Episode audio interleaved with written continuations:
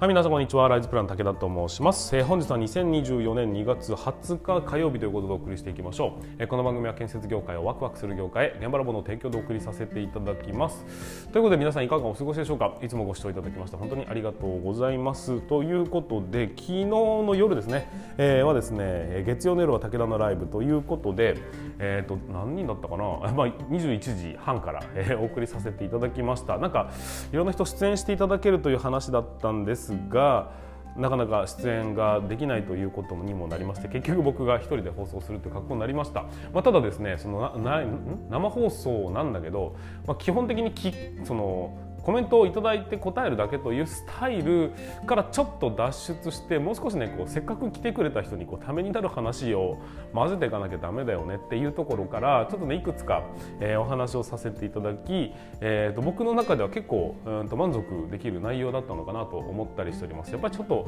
ある程度ねテーマに沿ってなのかちゃんと話す内容をある程度こう構成を決めて進めていくと行き当たりばったりはそろそろ卒業しなきゃダメなのかなって、まあ、改めて感じたそんな一幕でございましたが。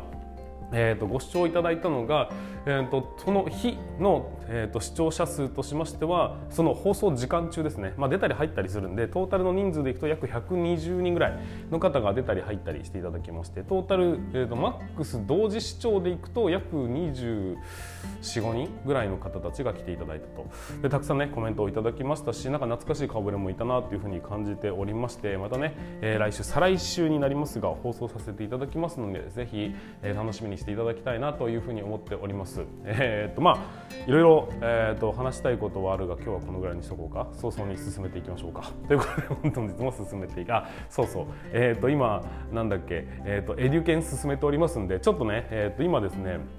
エデュケンという施工管理の、えー、と動画で学べるという配信サービスを、うん、と今作っていて法人の方たちに使っていただくための、うん、となんていうの練習じゃなかった。作り込みをしていってる最中なんですよ。今3月10日に何度かこう10日って日曜日だった。11日か。11日に、えー、とオープンするというところに向けてなんとか今コンテンツをですね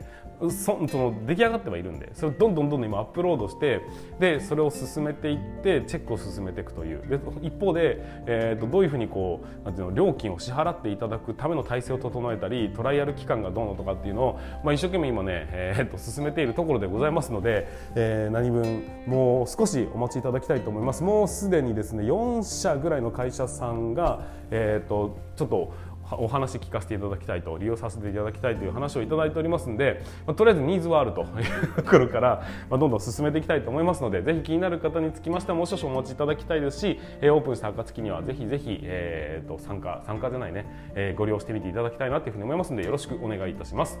はいということで本日もスタートしていきましょう皆さん準備の方はよろしいでしょうかそれでは立ち入り禁止の向こう側へ行ってみましょう。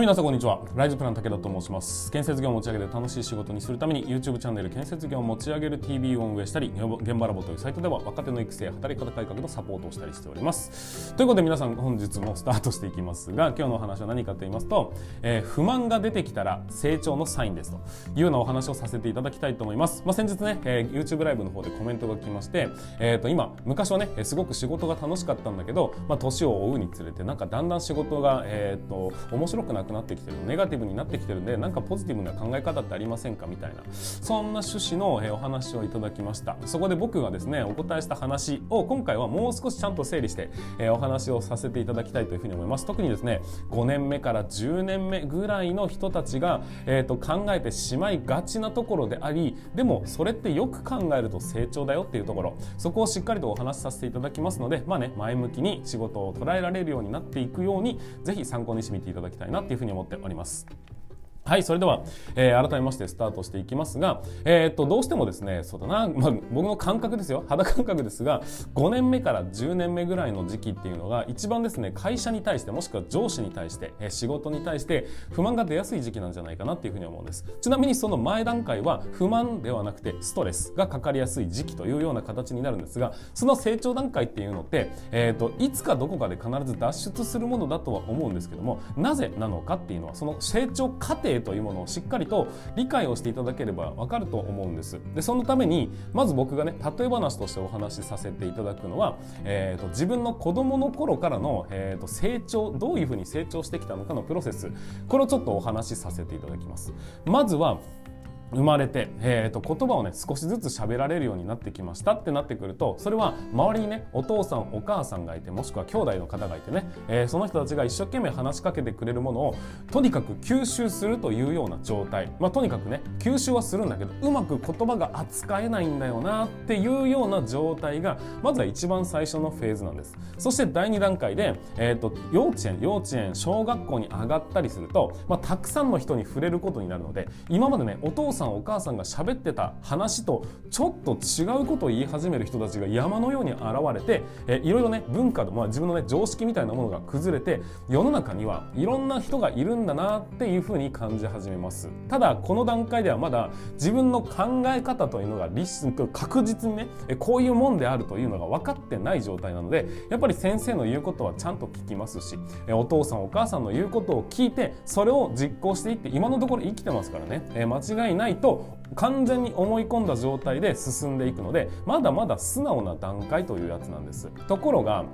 小学校後半中学校に入ってきたあたりでいわゆる思春期っていうものを迎えますよねこれはつまりはえ自分の、えーと思っていることがこんなことやりたいんだのところが、えーと、主張し始めるんです。つまり自分のやりたいこと自分の、えー、考えていることっていうのが明確に見えてくるようになった時期なんです。その前までは自分の考えではなくこれをやりなさいと言われたことをきちんとこなすことが正しかったんだが、えーと、ある程度こういろんな人と接するうちに周りと自分は違う。じゃあ自分は何がしたいんだっていうことをあれを食べたいと。かどこどこに行きたい。何々ちゃんと遊びに行きたいみたいなことを明確に伝ええてくる。ただ一方で、えーと、他のね大人から見るとまだまだ子供だというような感覚で見るので、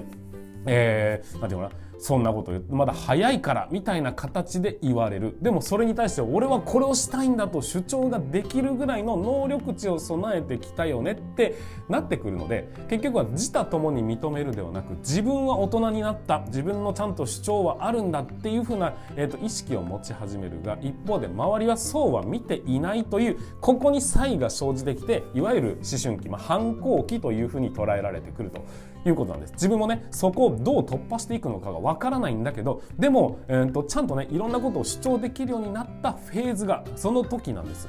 でもそこをさらに抜けていくとそうだな、えーと、高校生になり大学生になってくるとその大人の言い分というものも理解できるようになってくるのでここは自分が主張すべきかそれとも引くべきかみたいなところをちゃんと押し引きができるようになってくるのでその段階で周りも大人になってきたなというふうに感じて今,、うんとね、今までの子供に諭すような言葉言葉尻ではなく一発の大人としてようやく接することができるようになってくるこういうふうな成長過程をたどっていくんだというふうに思うんです。4段階です。最初はただただわからないから吸収する。いろんな人と触れていくがやっぱり自分の主張はできない。自分が主張できるようになったがまた周りには認められない。そして周りも認めてくれる人間になるっていうこういうふうな成長プロセス僕らもたどってきてるはずなんです。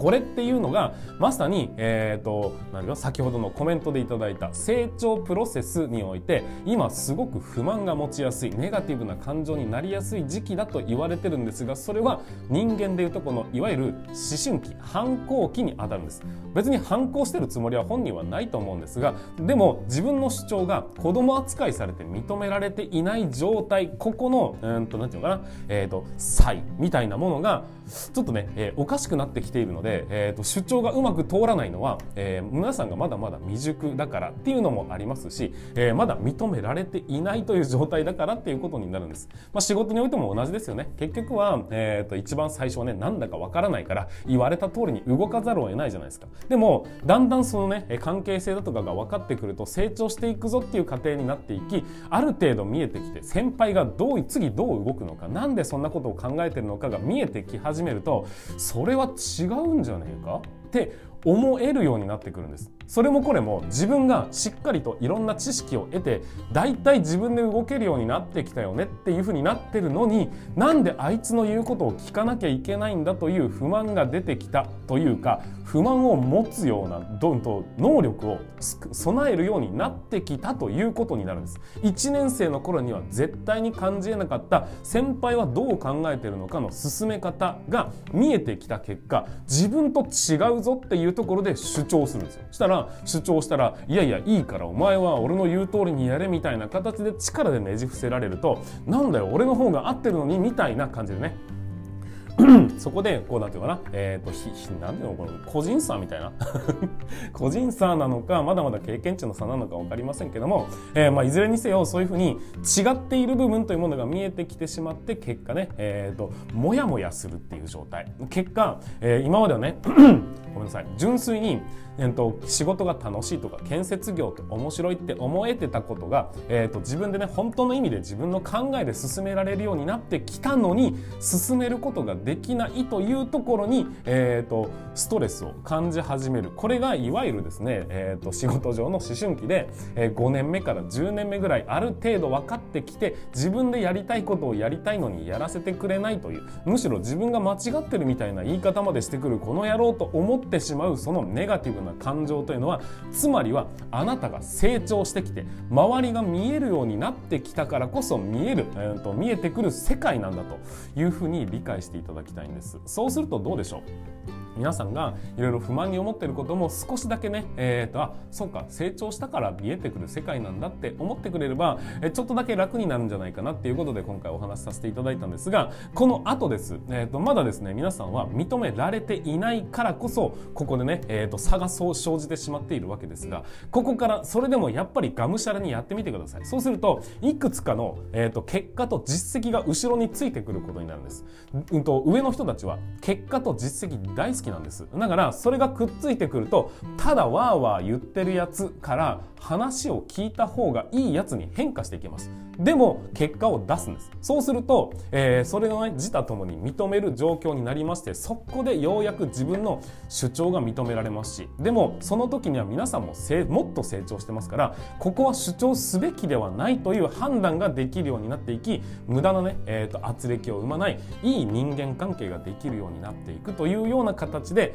今後は皆さん そのその、ね、悩んでいる方につきましては成長していくというふうに思いますのでまずはね安心していただきたいと思います。えー改めてお話ししましょう、えー、仕事上でも人間でもね、えー、成長過程というものは存在しております。そして不満を持ち始めたっていうことは理解してきているから不満を持ってるんだというつまりは成長なんだというふうに捉えていただきまして